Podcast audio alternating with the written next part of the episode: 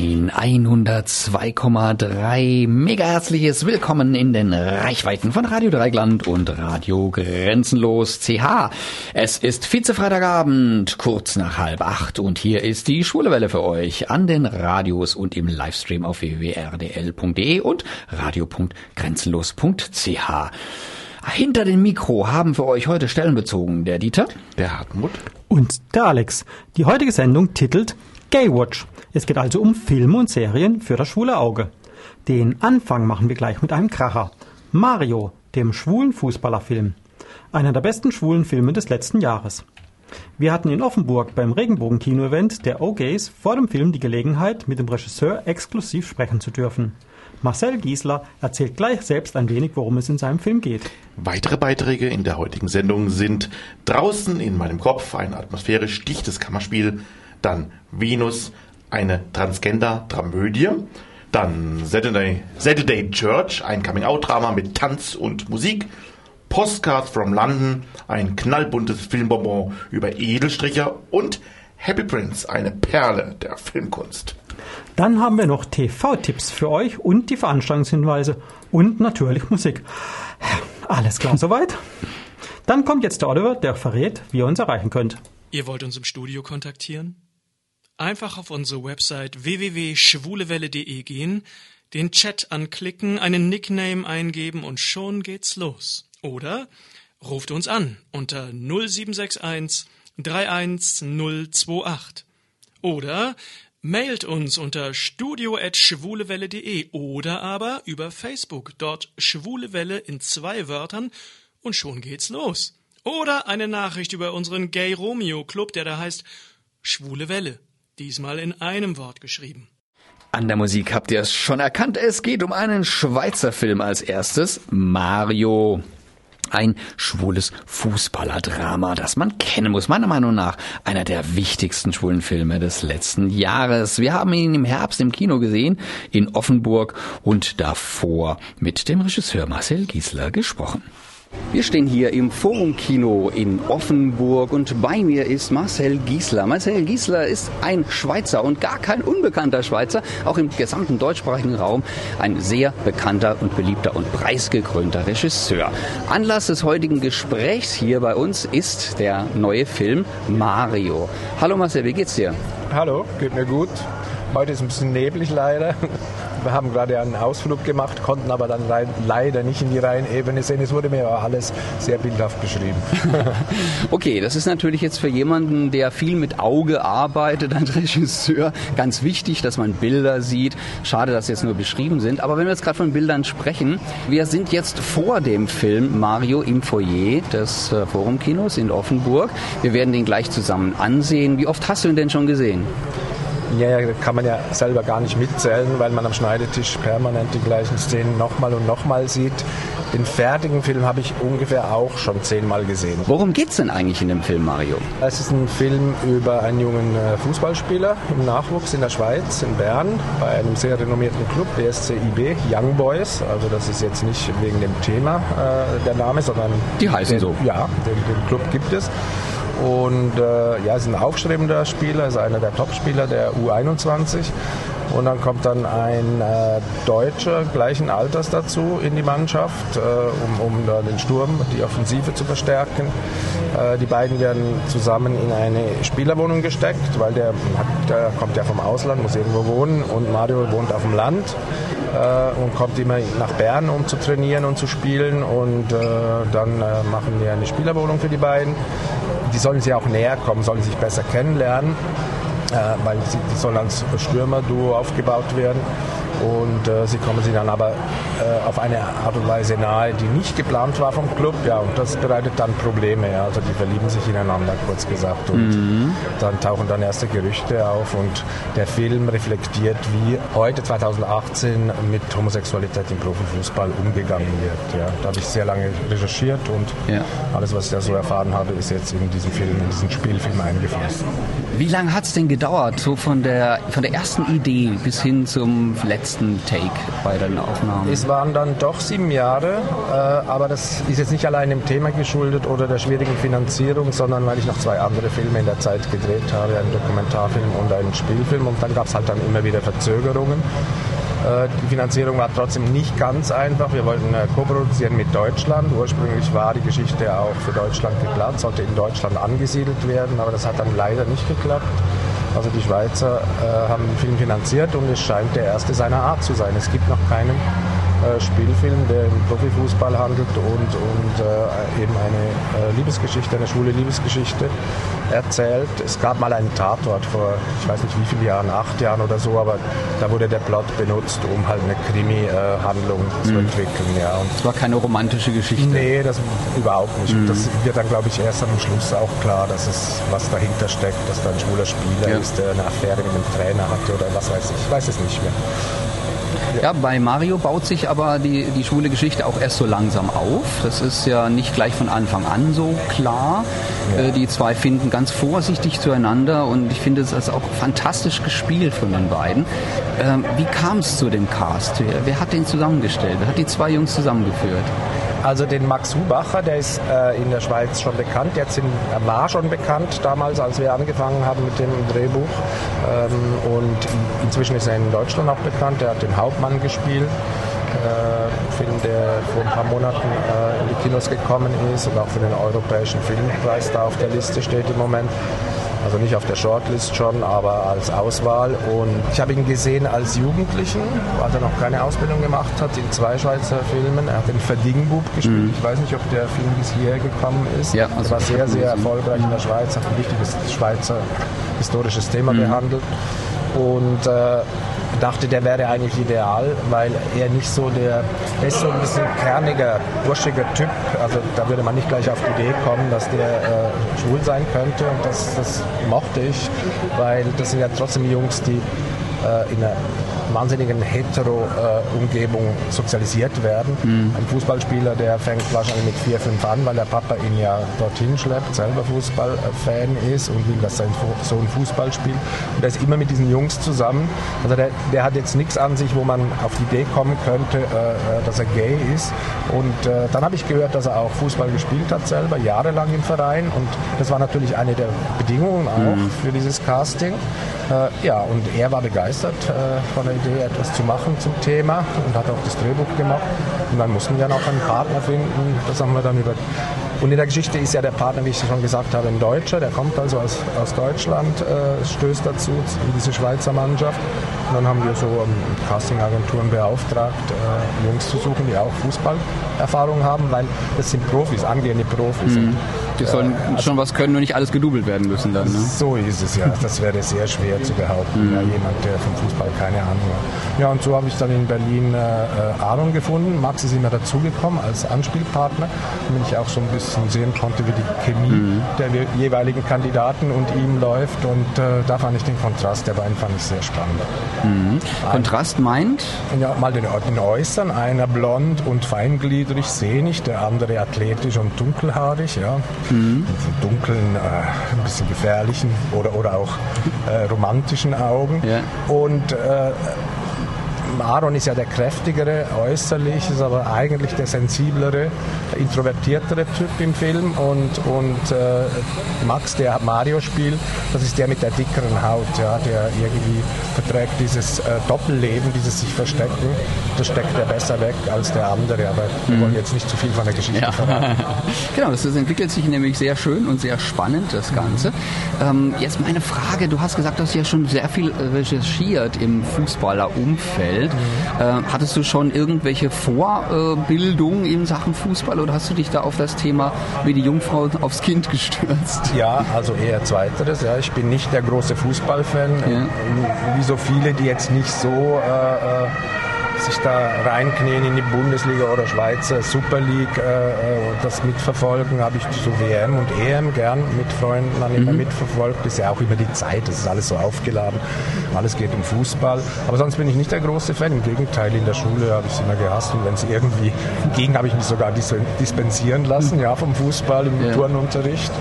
Und da durfte ich öfter mal was anderes machen. Also da stimmt halt ein bisschen das Klischee, äh, Gays und Ballgefühl war leider bei mir auch so.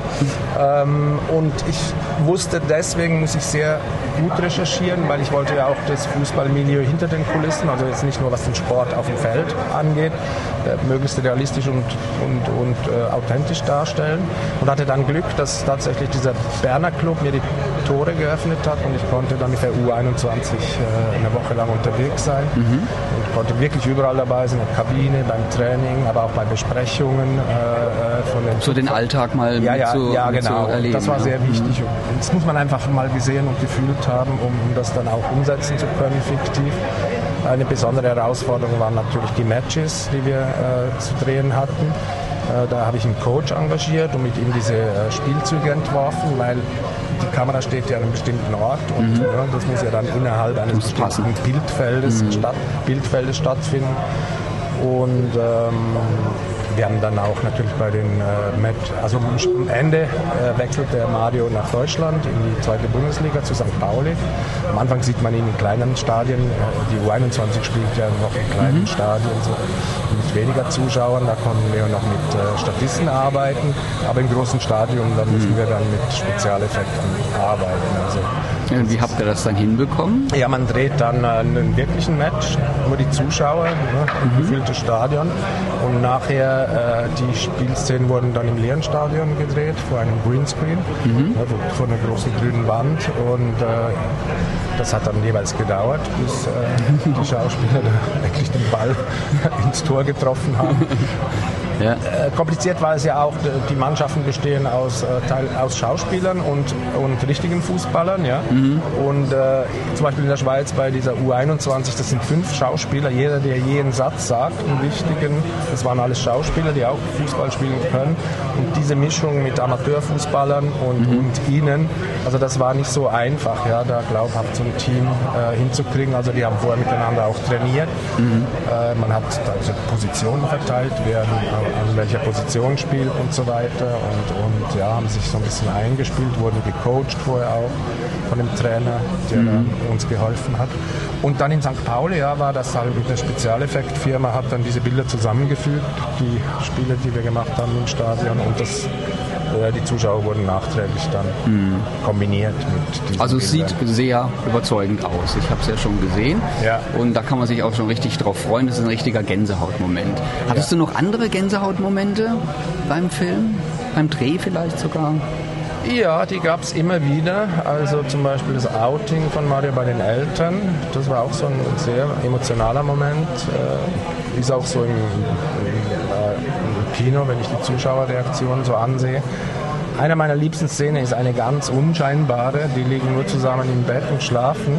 Und äh, es gibt kaum eine Geste, es gibt kaum eine mhm. Bewegung. Es ist, Mario schläft sehr unruhig und zuckt ein paar Mal und äh, Leon im Schlaf beruhigt ihn da mit einer kleinen Geste über die Hand zu streicheln. Das gefällt mir sehr, weil das zeigt, wie selbstverständlich diese Liebe ist, dass man selbst im Schlaf äh, äh den anderen beschützt und, mhm. und, beruhigt, ohne ganz bei Bewusstsein zu sein. Also solche Sachen mag ich gerne. Mhm.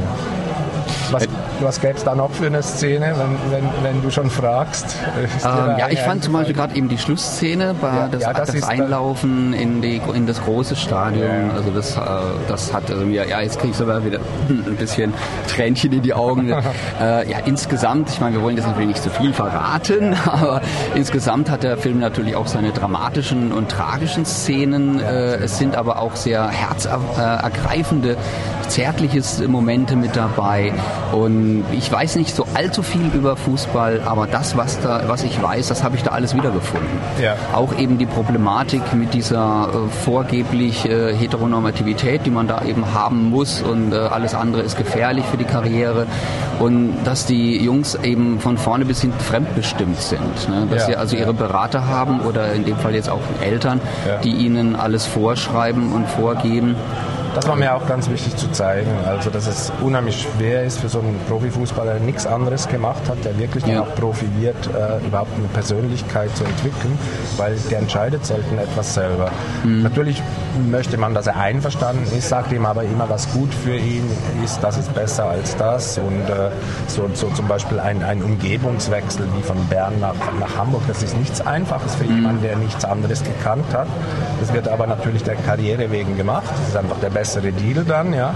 Jetzt in unserem Fall hat es noch einen anderen Grund, verraten wir jetzt nicht, Ja. äh, dass, er, dass er ins Ausland geht. Aber normalerweise sind das einfach die guten Deals und dann äh, ja, machen die Jungs das mit, weil es wird ihnen ja auch der Ferrari-Schlüssel vor der Nase geschwenkt und Oft äh, ist diese Wohlstandsverführung äh, äh, reicht dann auch, ja, dass sie sehr, sehr viel mitmachen und äh, aber dabei sehr wenig Persönlichkeit entwickeln. Also das ist jetzt nicht nur ein Klischee, also es gibt natürlich auch Fußballspieler mit Persönlichkeit, das will ich damit nicht sagen, aber der Großteil dieser Leute ist äh, zwangsläufig, so wie es läuft, wie, wie das Geschäft läuft, äh, äh, ziemlich fremdbestimmt. Es ist halt ein weltweites Business. Ja, ja, Ja. Das kommt noch dazu und das macht es halt auch so schwer, äh, sich zu outen für einen schwulen Spieler, die es gibt, ja. Also das ist jetzt nicht eine Fantasiegeschichte. Vielleicht ist der Prozentsatz in, in dem Profisport ein bisschen geringer als, als, als in der äh, Bevölkerung sonst, weil es vielleicht einfach dieser Doppeldruck, ja. Also Ein Profifußballer, der hat einen unheimlichen Druck, immer einen Leistungsdruck auszuhalten, ja, weil die Erwartungen sind wahnsinnig groß. Es geht um sehr, sehr viel Geld.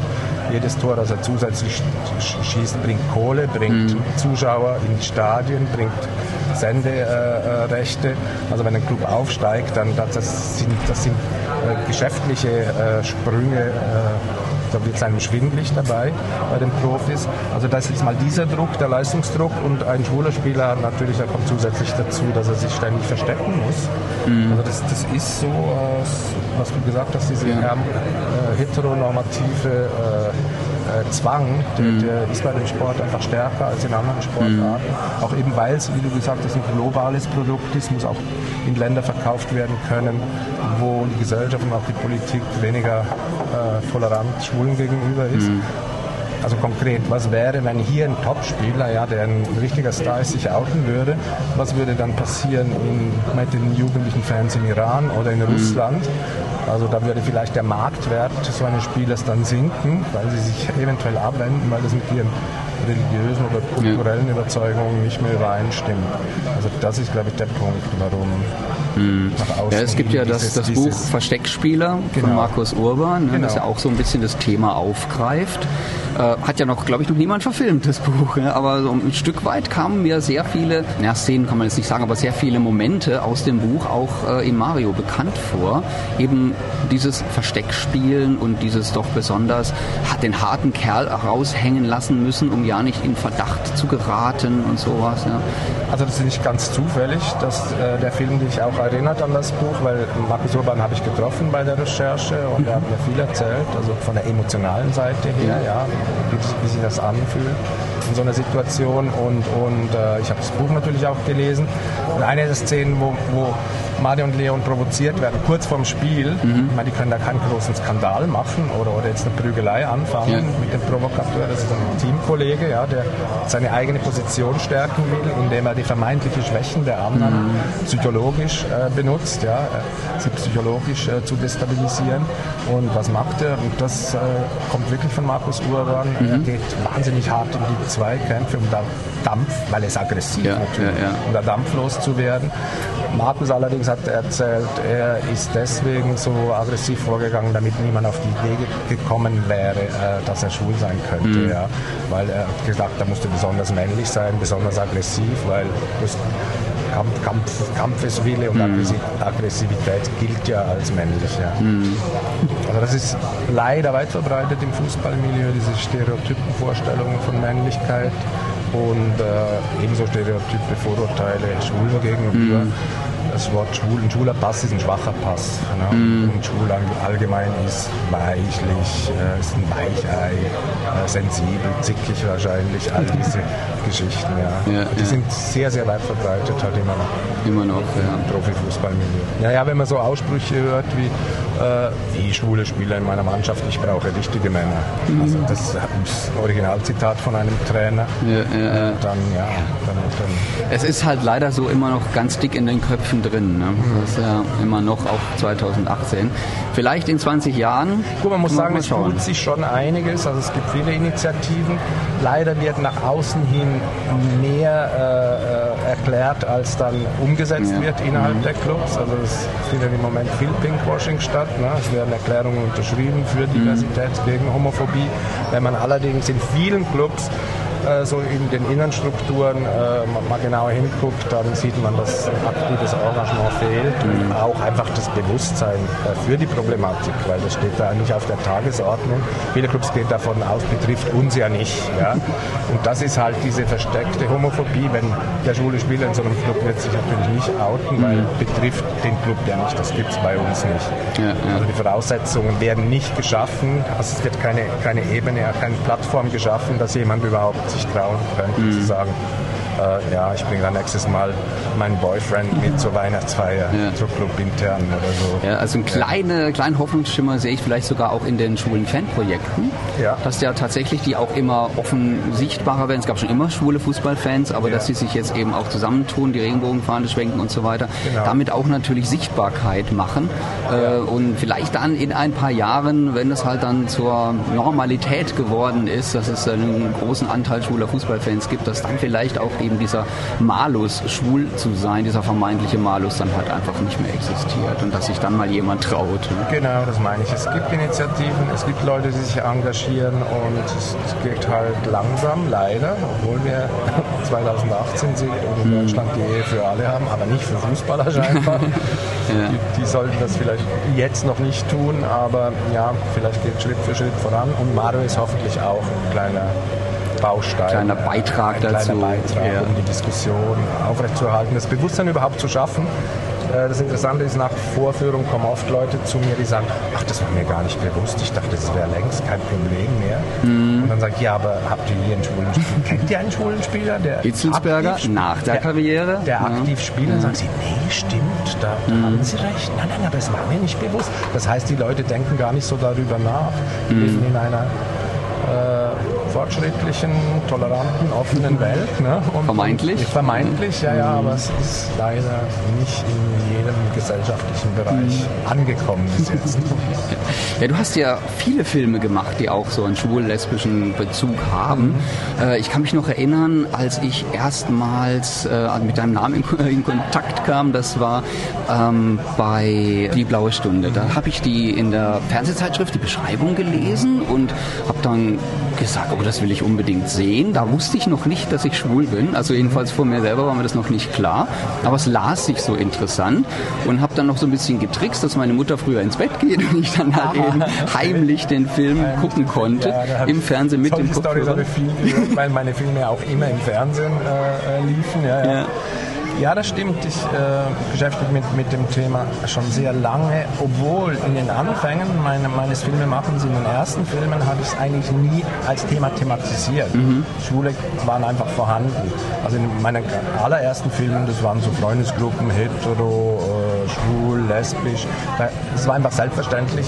Es, es, ein- ich habe es immer so hingestellt, das ist ein Bestandteil der Gesellschaft, muss man nicht groß äh, thematisieren, das ist da und, und äh, ja, es soll nicht der Rede wert sein. So, das war so mein, mein Ideal.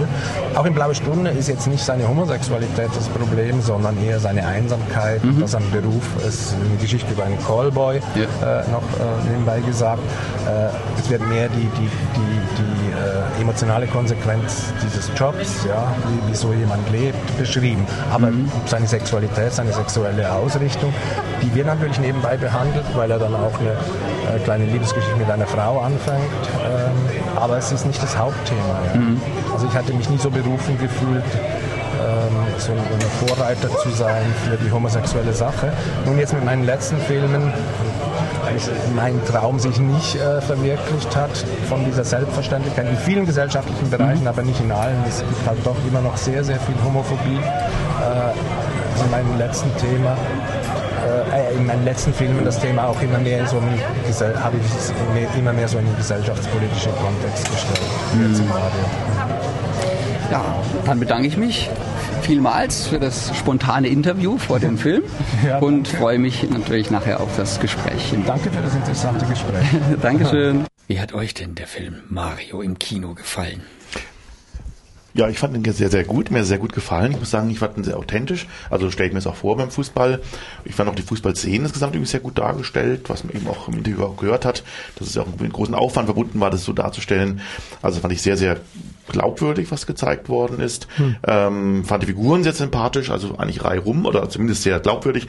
Wohl Max wie Aaron, wie auch dann die Spielerfreundin praktisch, die Jessie und die Eltern und den Manager und so weiter. Und ähm, ich fand die Problematik sehr gut dargestellt und auch packend ähm, auch nicht nur erdrückend, also es ist ja trotz allem eine große Problematik. Ich fand es aber auch sehr spannend und ähm, ich fand auch gut, wie der Film endet. Ich weiß nicht, ja, das wie man verraten. Nein, nein, aber, nein, nein. aber ich fand, nee, nee, aber ich fand es ja. gut, dass es halt ja, Sag das, das, dass es so ausging, wie er ausging. Ja, genau, fand ich auf jeden Fall gut. Also, stimmig, es war auch einfach stimmig, fand ich. Also ich, ich konnte mir echt gut vorstellen, dass es genau so ähm, ähm, abgelaufen ist. Abgelaufen sein mhm. könnte und ähm, ja, eben, es wurde es nicht irgendwie mit Star Starkult oder so, sondern es ist einfach auch so die normalen Seiten ähm, eines Fußballerlebens und eben auch das Gefühlsleben, ähm, ohne, ohne schnulzig zu werden, aufgezeigt. Mhm.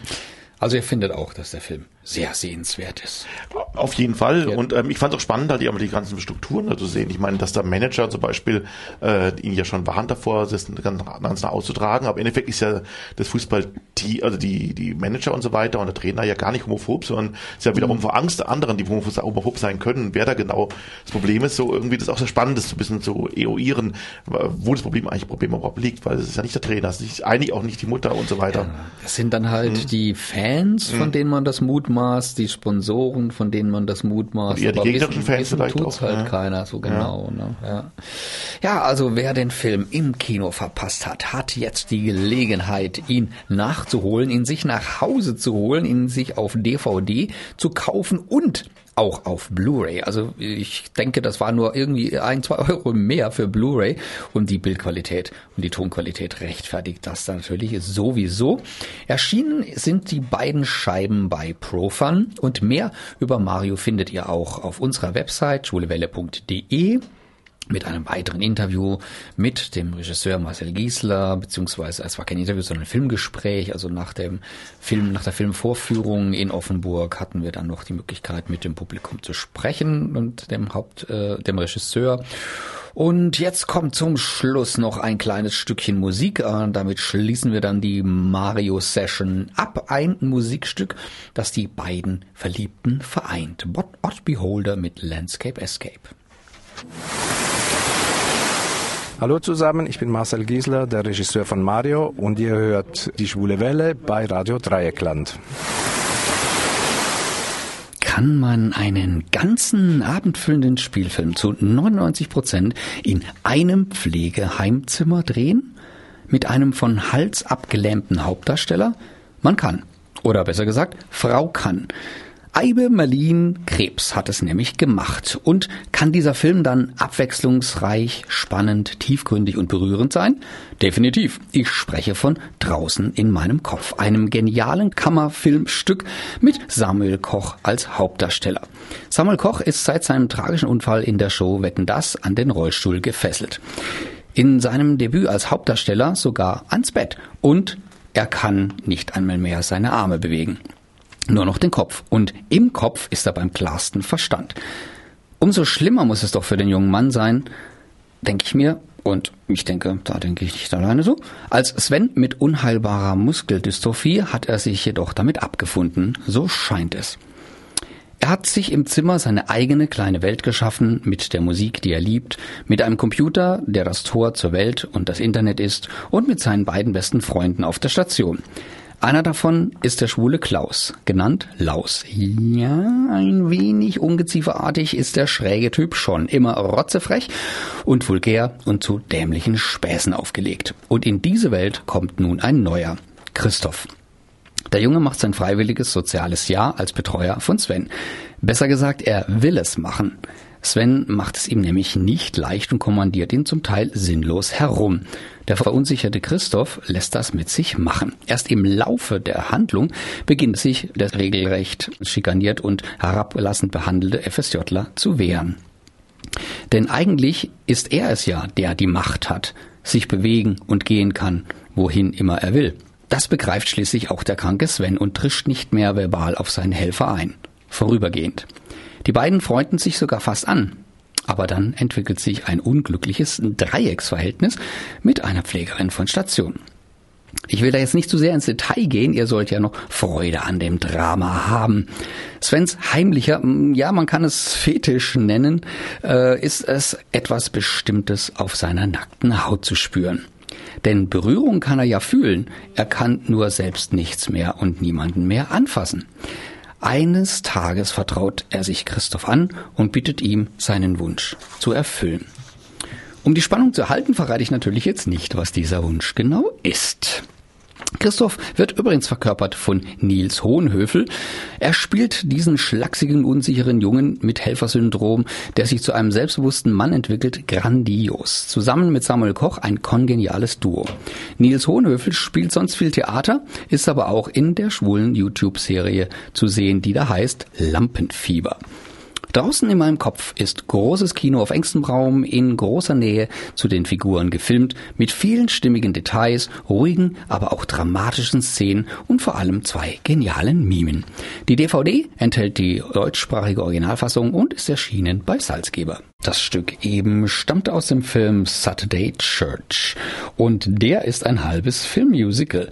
Warum ein halbes? Weil nicht allzu viel gesungen und getanzt wird. Es dreht sich aber alles und zwar um den 14-jährigen Ulysses, einen schüchternen Jungen mit Samtaugen. Nach dem frühen Tod seines Vaters muss er als Mann des Hauses auch auf seinen kleinen Bruder aufpassen. Ihre Mutter ist berufstätig und deshalb wird die kleine Familie noch erweitert durch die strenge und herrische Tante Rose und die bekommen sie nämlich in die Bude gesetzt. Ulysses fängt gerade an, seine Identität und Sexualität zu erforschen, stiehlt Nylonstrümpfe, trägt die Schuhe der Mutter und flüchtet sich in eine Welt voller Fantasie mit Tanz und Musik. Das will die strenge Tante nicht tolerieren. In der Schule ist er aufgrund seiner sensiblen Art Zielscheibe von Mobbing und Spott. Nachdem seine Tante die neu gekauften High Heels in Ulysses Zimmer findet und ihn deswegen fertig macht, flieht der Junge aus der Wohnung. Zum Glück hat er in den Wochen zuvor eine kleine trans- und schwule Clique auf der Straße kennengelernt.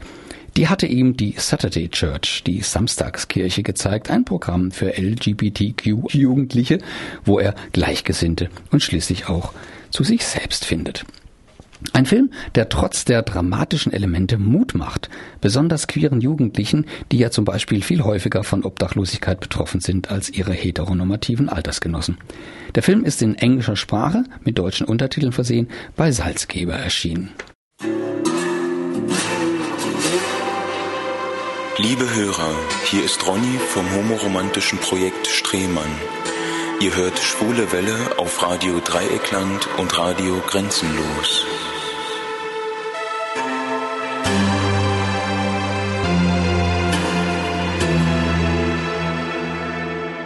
Tja, London ist ja in letzter Zeit immer häufiger in den Medien und auch heute bei uns haben wir ein paar Postkarten aus London im Programm und zwar Postcards from London ist seit heute im Handel und ein Filmdrama von Steve McLean, das letztes Jahr im Rahmen des Melbourne Queer Film Festivals seine Premiere feierte. Wir werfen einen Blick auf Jim, den Helden der Geschichte, 18, ein Landei, das in der Metropole London sein Glück sucht. Ihm eröffnet sich eine Welt voller Geheimnisse und Möglichkeiten. Ganz und gar nicht im Sinne der Eltern. Aber der Junge verlässt die elterlichen vier Wände und landet in der bunten, aber auch ein wenig bedrohlichen Stadt. Natürlich gleich ins Künstler- und Schwulenviertel Soho zieht es ihn und da sind auch die Prostituierten nicht weit. Der bildschöne Junge hat natürlich so seine Möglichkeiten bei der männlichen Kundschaft, aber das große Geld verdient man nicht als Stricher sondern als Begleiter. Dazu muss er sich aber noch einiges an Allgemeinbildung und Manieren aneignen. Dabei helfen ihm ein paar alte Hasen aus dem Milieu, eine Gruppe von Callboys, die sich der Kunst sowie eben dem Sex verschrieben haben. Er schließt sich ihn an. Erschwerend ist, dass Jim unter dem Stendhal-Syndrom leidet, einer seltenen psychosomatischen Störung, durch die er gelegentlich halluziniert und das sehr zur Freude von uns Zuschauern. Knallbunte Bilder, Götterstatuen, gleiche männliche Körper und jede Menge literarische Zitate und Anleihen machen den Film zum optischen Vergnügen. Harris Dickinson spielt den strammen Escort mit dem Babyface. Der Film ist auf Englisch mit deutschen Untertiteln zu kaufen und unter dem Label Salzgeber erschienen. Hi, unë jam Ermiri, jam prej Mr. Gay Germany 2019. Unë jam prej Lörrach. Ju jeni të një die schwule Welle auf Radio Dreieckland, prej Freiburgit, edhe Radio Grenzenlos prej Svizres. Das war Kim Wilde mit You Came. Apropos Wild. Hartmut, ich schau dich jetzt mal an. Bist du wild und happy? Äh, ja, also, nach den tollen äh, Berichten bis jetzt ja, aber es geht jetzt auch um wilde Männer, genau gesagt um Wild, kleines Wortspiel. Ja. Und, und was hat Happy damit zu tun? Äh, so Happy ist er eigentlich gar nicht in dem Moment, aber ähm, es geht um einen... Äh, der Film heißt so. Der Film heißt so, genau. Wenngleich es eigentlich nicht die besten Jahre sind von Oscar Wilde in diesem Film. Es geht um seine letzten drei Jahre, also kurz vor seinem Tode. Nachdem Wilde, wir wissen es ja, wir haben es auch jetzt mehrfach schon gehört in unserer Sendung, wir haben, haben halt schon über Oscar Wilde berichtet in letzter Zeit. Ähm, ja, letzten drei Jahre waren ja von daher sehr gezeichnet, weil er vorher im Gefängnis war, äh, Oscar Wilde, nachdem es einen homosexuellen Prozess gab und er tief gefallen war im viktorianischen London und äh, danach auch gleich England verließ nach diesem äh, nach dieser Aufenthalt im Gefängnis und im Wesentlichen nach Frankreich erstmal ging und dort die nächsten Jahre eben noch lebte, mittlerweile in Armut, tief gefallen, nicht mehr diesen großen Luxus, er war ja schon ein richtiger Dandy, ließ sich ja gut gehen im viktorianischen London, versucht sich da auch einiges noch zu retten aus der damaligen Zeit, aus, aus dem viktorianischen London, aber de facto ist er eigentlich verarmt und hat nur noch wenige Freunde um sich geschart. Und um das geht es jetzt auch in diesem Film. Der glückliche Prinz heißt es deswegen, Happy, The Happy Prince, das ist eine Kurzgeschichtensammlung, eigentlich auch für Kinder, eigentlich auch gut geeignet. Und die ist sowieso nur die Rahmenhandlung in dem ganzen Film. Hat immer wieder erzählt er irgendwelchen Kindern diese Geschichte, die er 1988 ja, äh, 1888 äh, verfasst hat. Das andere wäre sehr überraschend. Ähm, Posthum. Ja, Oscar Wilde ist dann natürlich in den letzten drei Jahren auch sehr gezeichnet. Zum einen von seiner seine ganzen Strapazen im Gefängnis, zum anderen mittlerweile schwer erkrankt. Man streitet ja heute noch über, hat er Syphilis gehabt oder andere Krankheiten. Er sieht also im Laufe des Films zurück, aber es gibt immer wieder Rückblendungen in dem Film äh, über diese drei Jahre und ähm, ja, und äh, es reihen sich auch einige Freunde ihn. Er trifft auch nochmal Bosie. Das mhm. war ja sein ja, sein Schicksal eigentlich gewesen. Mit dem hat er eine Affäre gehabt und deswegen gab es auch diesen homosexuellen Prozess damals in London und den trifft er auch wieder, wenngleich das Ganze sehr erkühlt ist mittlerweile. Es geht um seine Frau, er war ja verheiratet, hatte Kinder. Ähm, auch sie ist mittlerweile gefallen, auch geflohen aus England. Auch sie wurde ver vertrieben, mehr oder weniger aus England, aufgrund der Homosexualität ihres Mannes. Auch da ist natürlich ein sehr gespanntes Verhältnis und die Frau stirbt auch sehr, sehr früh, auch im Laufe des Filmes dann auch.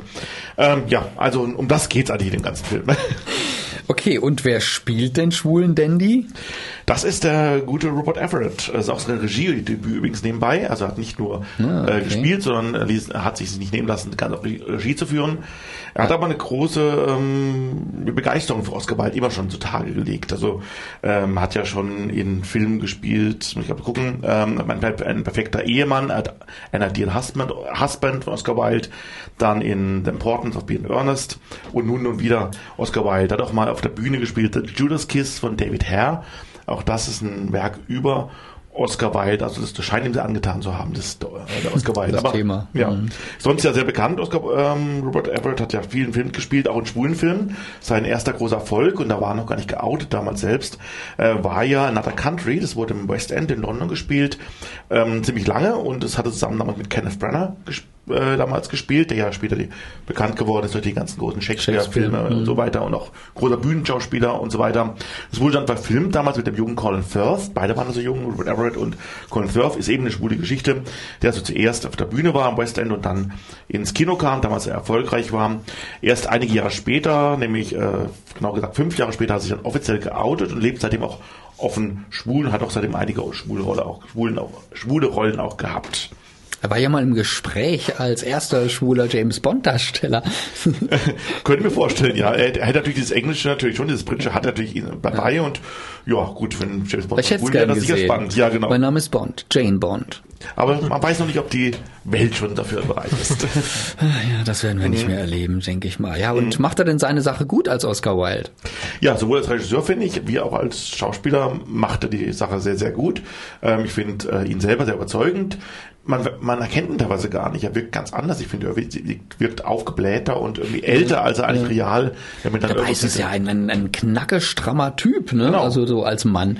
Und der hat sich da wohl irgendwie mit Fettsuit oder sonst mhm. irgendwie da verkleidet, damit er den, den alternden Oscar Wilde äh, gut auf die Bühne äh, oder auf, auf die Leinwand bringt. Der ja weit unter 50 war Oscar Wilde damals. Das habe ich dann ja. auch erst im Film denkt man, der ist schon sehr, sehr alt, also 60 oder Verlebt also halt, oder irgendwas. Ne? Guck dir mich ja, an. Na.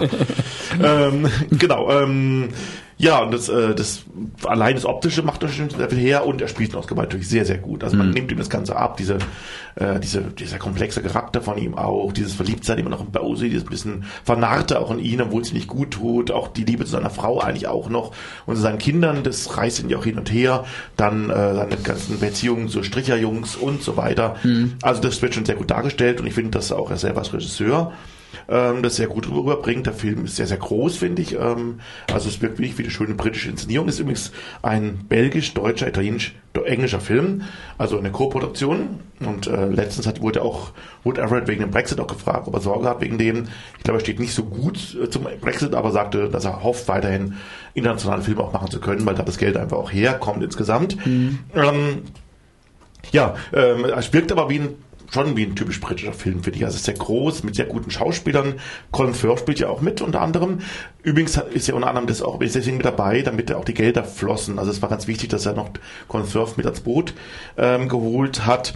Ähm, wir haben äh, Emma, Emma, Emmy Watson mit dabei, dann Tom Wilkinson, also sehr viele große Namen sind dabei, teilweise auch in kleinen Rollen und auch die anderen neuen Schauspieler, also für mich jedenfalls neue Schauspieler, sind sehr brillant besetzt.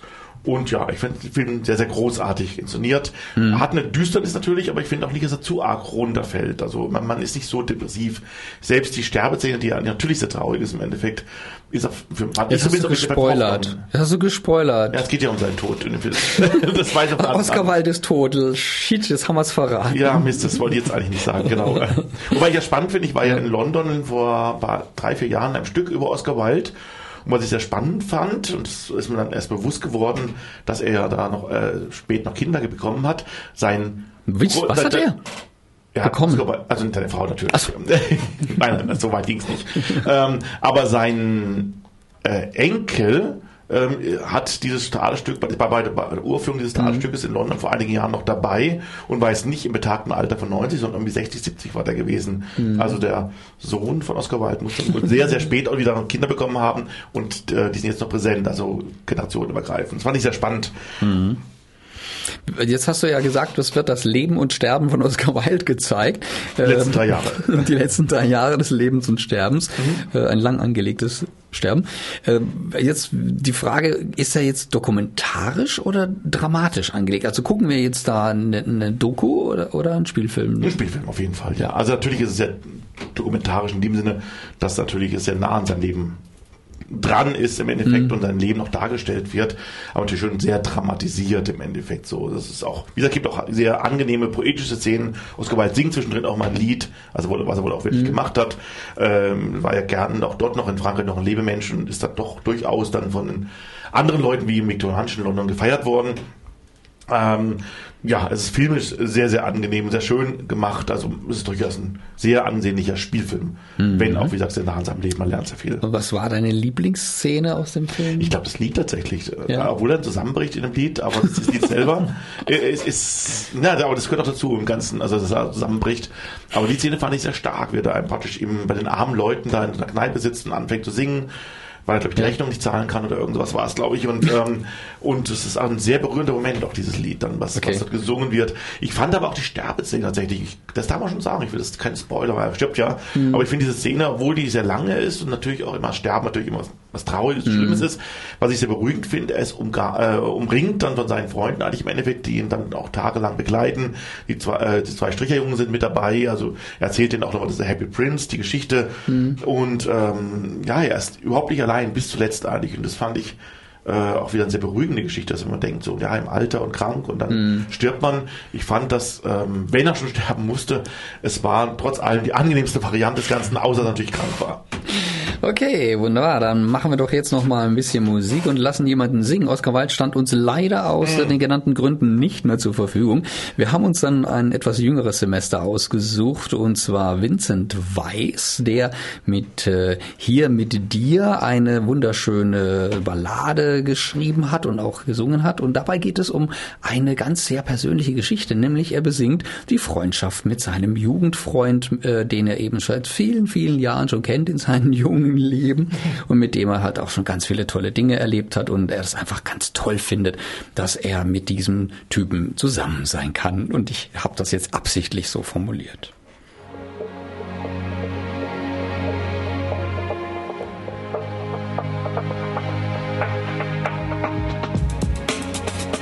Das Gefühl, wenn wir nachts durch die Straßen ziehen, uns nach Ewigkeiten mal wiedersehen. Wenn der ganze Stress sich in Luft auflöst und Euphorie durch die Adern strömt. Fast so, als wäre gar keine Zeit vergangen. In dieser Sekunde fühlt sich's wie früher an. Weil's so verdammt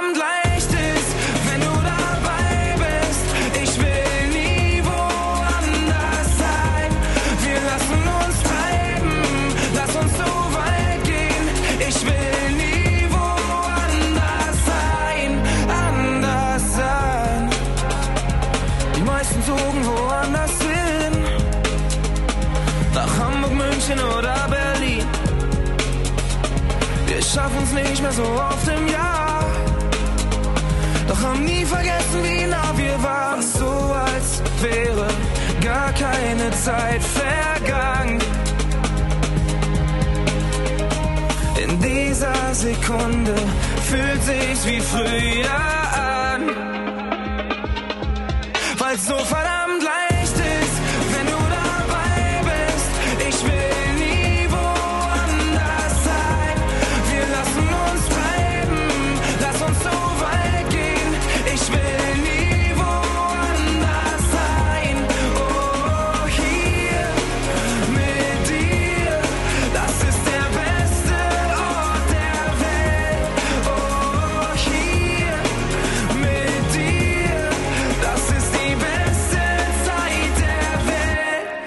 so verdammt leicht ist, wenn du dabei bist. Ich will nie woanders sein. Wir lassen uns treiben, lass uns so weit gehen. Ich will gerade nie woanders sein. Oh,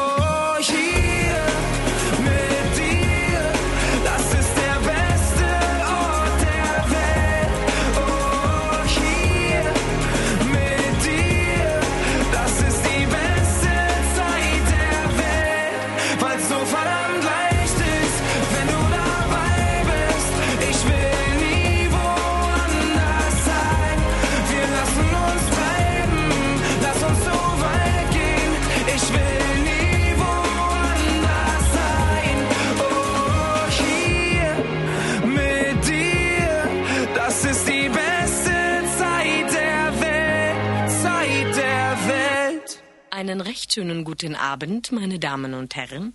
Ich begrüße Sie recht herzlich zu unserem heutigen Fernsehprogramm und wünsche Ihnen einen recht guten Empfang.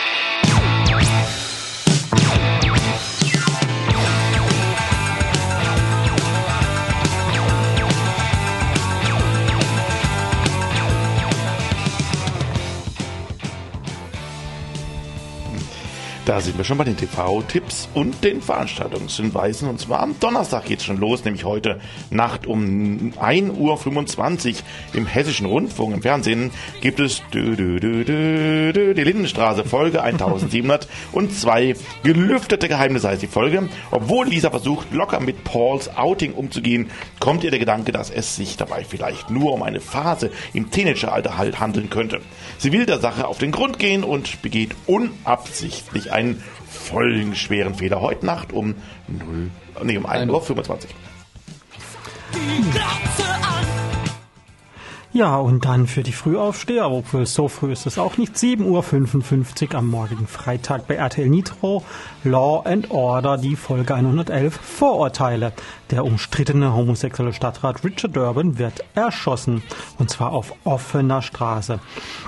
In der Nähe des Tatorts wird die Mordwaffe eingewickelt in einen Regenmantel gefunden. Briscoe und Logan vernehmen Freunde und Bekannte des Opfers und sie sprechen auch mit Durbins politischem Erzfeind, dem stockkonservativen Ratsmitglied Kevin Crossley. Spannende Geschichte ab 7.55 Uhr auf RTL Nitro morgen Freitag.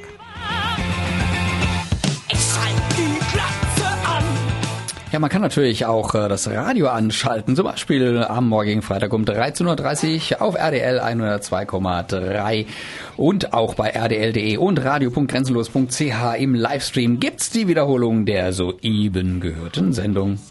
TV.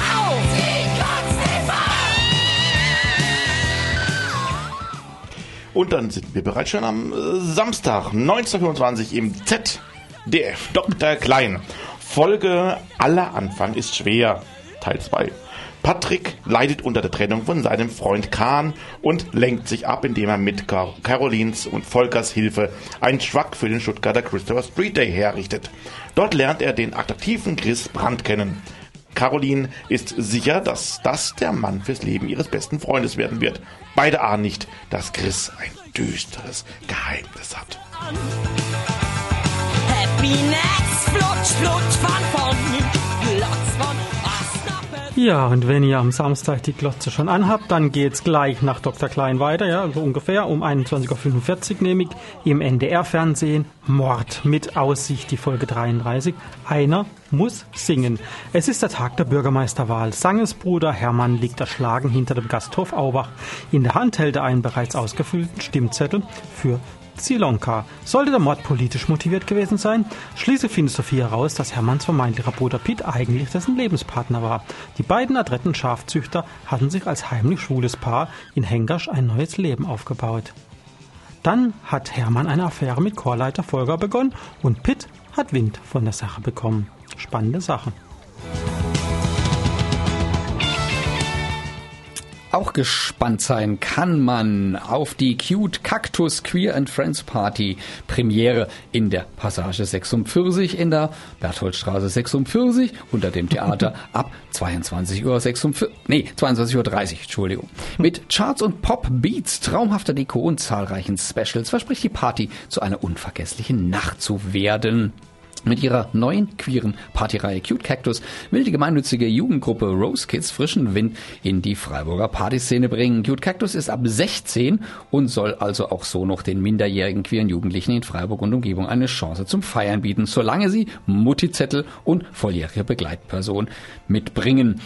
Zudem möchten die Kakteen die Party auch nutzen, um ihre Aktivitäten und sonstige Treffen besser zu finanzieren. Das langfristige Ziel, je nachdem wie die erste Auflage läuft, soll sein, eine neue Partyreihe in Freiburg zu etablieren, auf der alle willkommen sind, egal welcher sexuellen oder geschlechtlichen Identität. Im Klartext, die Annahmen kommen Freiburgs schullesbische Jugendgruppe Rose Kids zugute. Der Eintritt kostet 6 bzw. 4 Euro ermäßigt im Vorverkauf unter http äh, tickets.cutecactus.de an der Abendkasse das Ganze für 1 Euro mehr.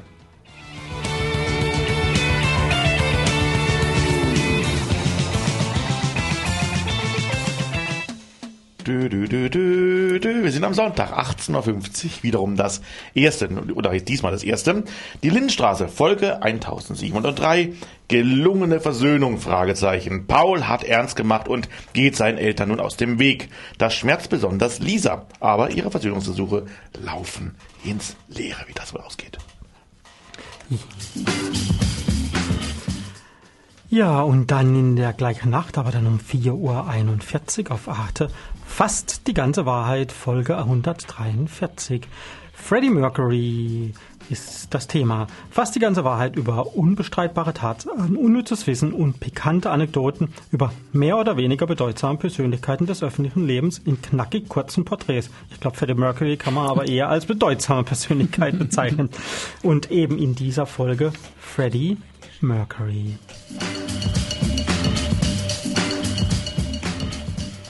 Am Dienstag dann um 11.30 Uhr auf ZDF Info auf Verbrecherjagd. Eine Serie mit der Folge Blind für die Wahrheit. Wir schreiben London im November 2016. Der 40-jährige Stephen Port wird wegen des Mordes an vier jungen Männern verurteilt, deren Leichen man in den Straßen von Barking im Osten Londons gefunden hat. Zwei der Opfer waren innerhalb weniger Wochen in der gleichen Position auf demselben Kirchhof gefunden worden. Und doch wurde aufgrund von Ermittlungsfehlern kein Zusammenhang zwischen den Morden hergestellt und der Serienkiller konnte weiter töten. Ein Fall von Insti institutioneller Homophobie. Port hatte die jungen Männer auf Datingseiten kennengelernt, ihren Opfern mit einer tödlichen Dosis der Droge GHB ermordet und dann ihren Leichen entsorgt. Die Dokumentation zeichnet den Fall des Serienmörders nach, der ganz Großbritannien erschütterte und lässt ehemalige Ermittler ebenso zu Wort kommen wie die Angehörigen der Opfer. Dank ihnen und ihrer Hartnäckigkeit gelang der Polizei schließlich der Durchbruch und die Verhaftung Ports.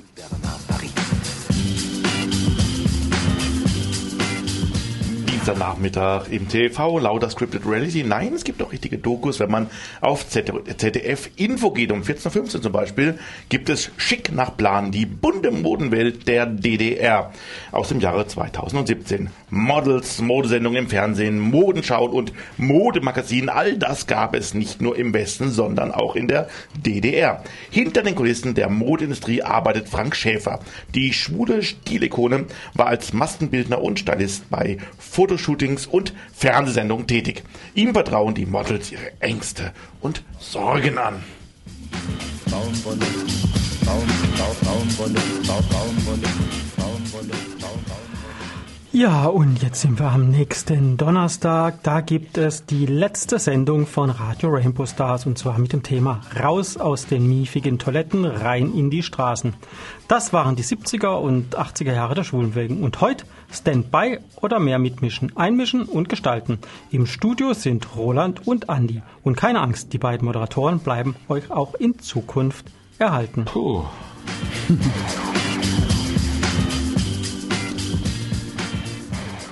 Männer, das Ende ist nah. Was?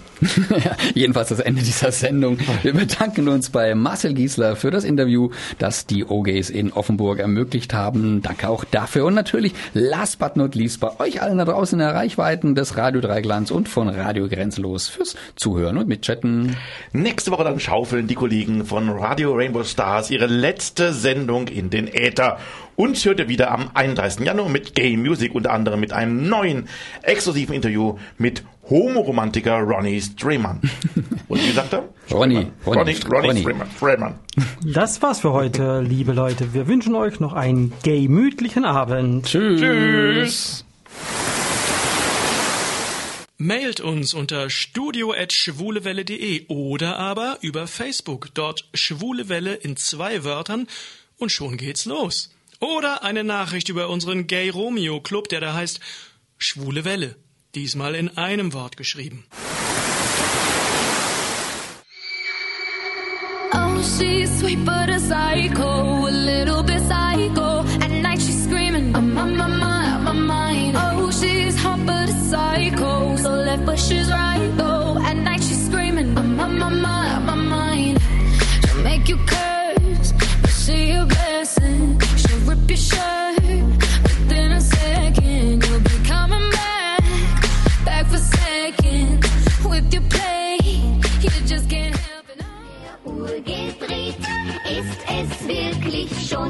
spät. Schade, dass es sein muss, ist für heute wirklich Schluss. Heute ist nicht alle Tage. Ich komme wieder, keine Frage. Doch für heute ist wirklich Schluss. Diese Sendung wurde Ihnen präsentiert von Schwule Welle, dem einzigartigen und nicht zuletzt wärmsten Programm in der Toskana Deutschlands, mit freundlicher Unterstützung von Radio Dreieckland. Musik Thank you.